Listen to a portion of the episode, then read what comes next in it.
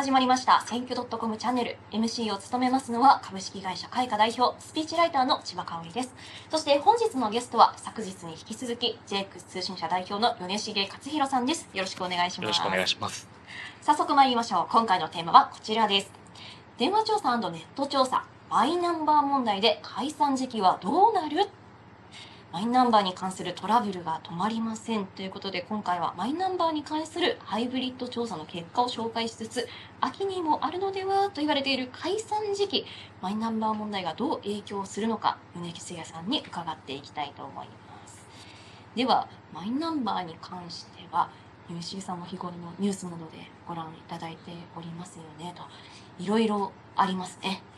はい、他人の健康保険証との紐付けですとか LINE の口座との紐付け、まあ、いろんな問題起きておりますけれども何か印象的だったものはありますか？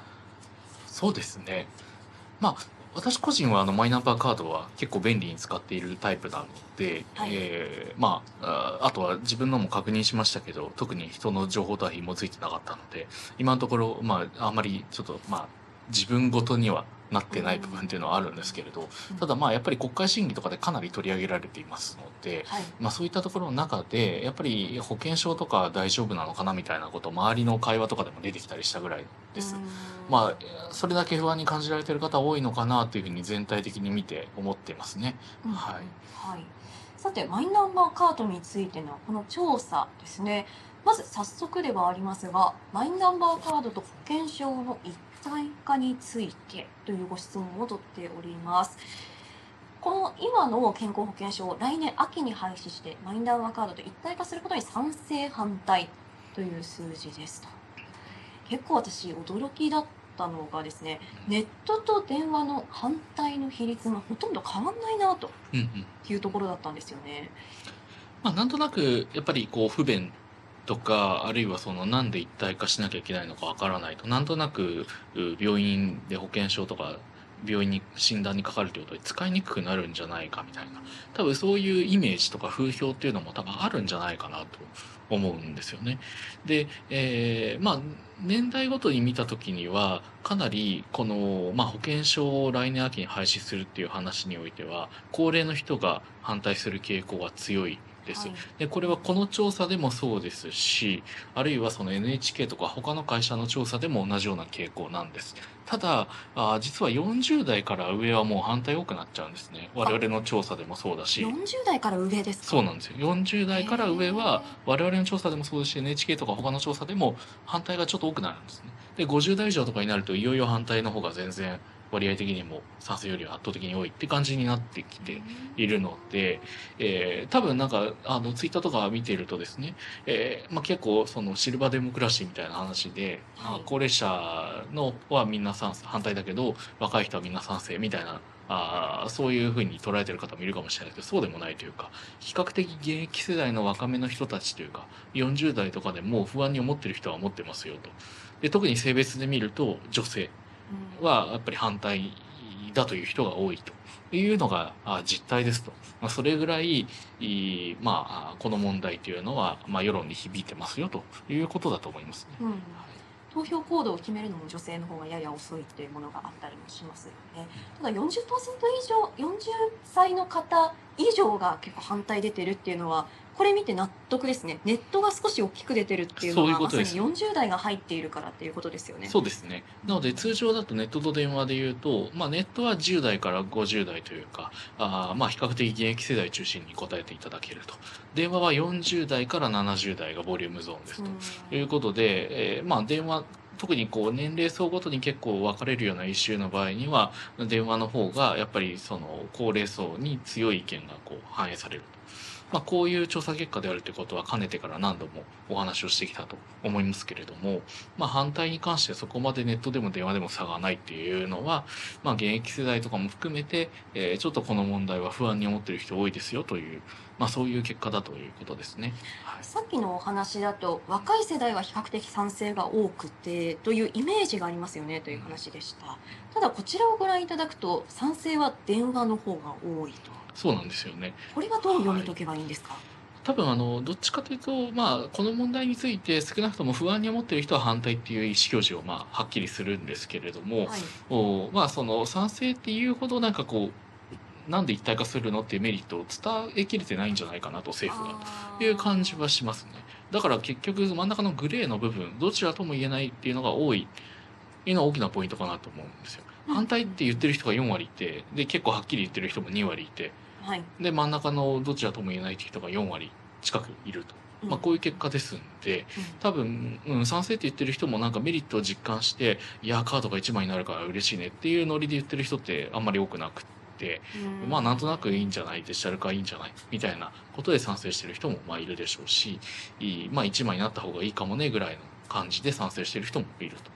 おでそれ以外の人たちはあーなんで一体化するのかってよくわからないからあーどちらとも言えないとかあるいはもう反対とか、まあ、そういうふうになってるんじゃないかなという感じはします。うんはい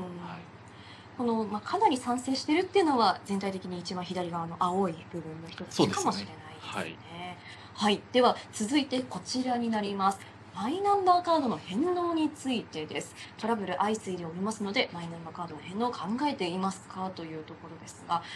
まあ、赤い部分が目立ちますね。考えていないという方がネット、電話ともに67%、68%という状況。一方で考えているという方も、これも面白い。ネットと電話が大体同じぐらいの数字で出てますね。うん、そうですねなんかあんまりネットも電話もやっぱり違わないですよね。うんでまあ、考えているって14%とか出てるんですけれど実際に返納されている割合ってものすごく低いのであの多分考えるだけでえー返納しないんだろうなとは思うんですけれども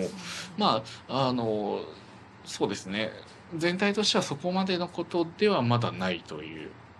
いうことなのかもしれないですね国民のとか有権者の受け止めとして。はい。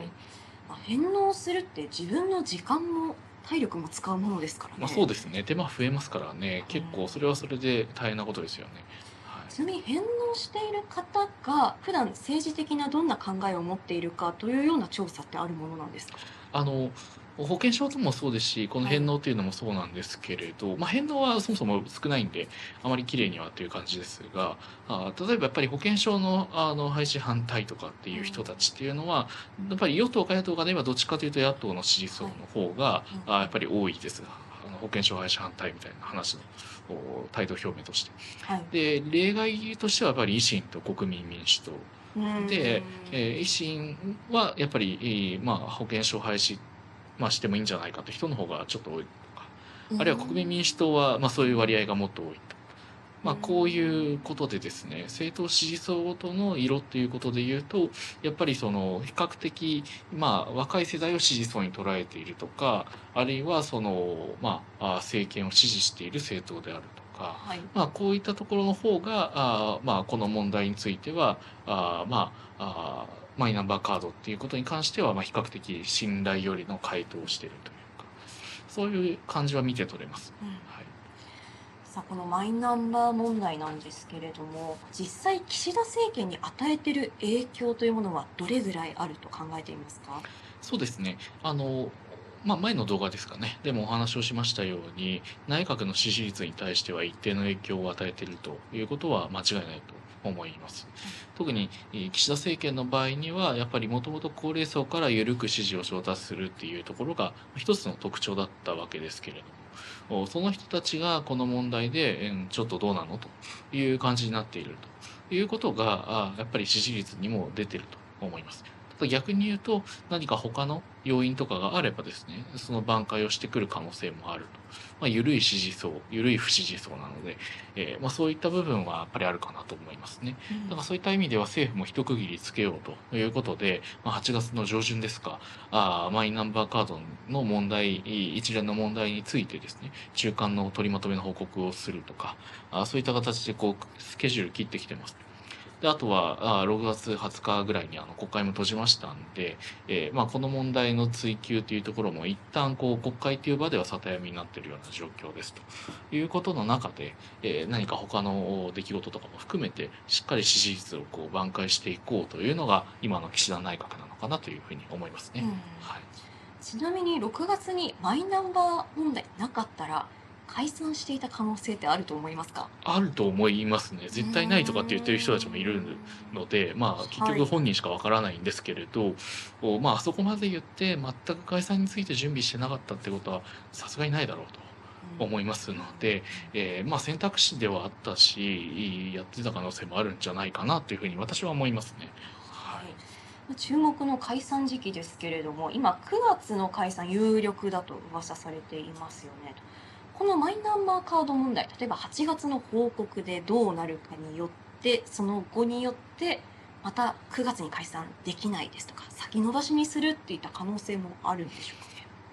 うん、まあそうですね。ちょっとこの辺は本当にわからないですね。うんえーまあやっぱり、いまず解散っていうことについて言うと、まあなるべくその後の方がいいとか先の方がいいとかっていろんな人がいろんなことを言います。はい、えーで、ただこれって結局、まあ総理のその先何をやりたいかとか、総裁選どうしたいとか、まあそういった、こその人総理個人のやっぱり考え方にも結構左右される部分ですよね。で、今噂されているというか、あまあ報道されている部分っていうと、9月に、えー、と内閣改造とか与党人事をやって、で、えー、と10月の上旬に臨時国会召集みたいな、なんかそういう報道が確か読売とかで出てたと思うんですけれども、もしそうするとしたら、あ国会10月にならないと開かないことになるんで、10月じゃないと解散できないってことになると。ただ、あー一方で、えーまあ、あ8月内閣改造やったら、あその後、なんか、あの、国会集めるという手もあるよね、みたいな、そういうことを書いている、こう、政治評論家の方とかもいらっしゃるんで、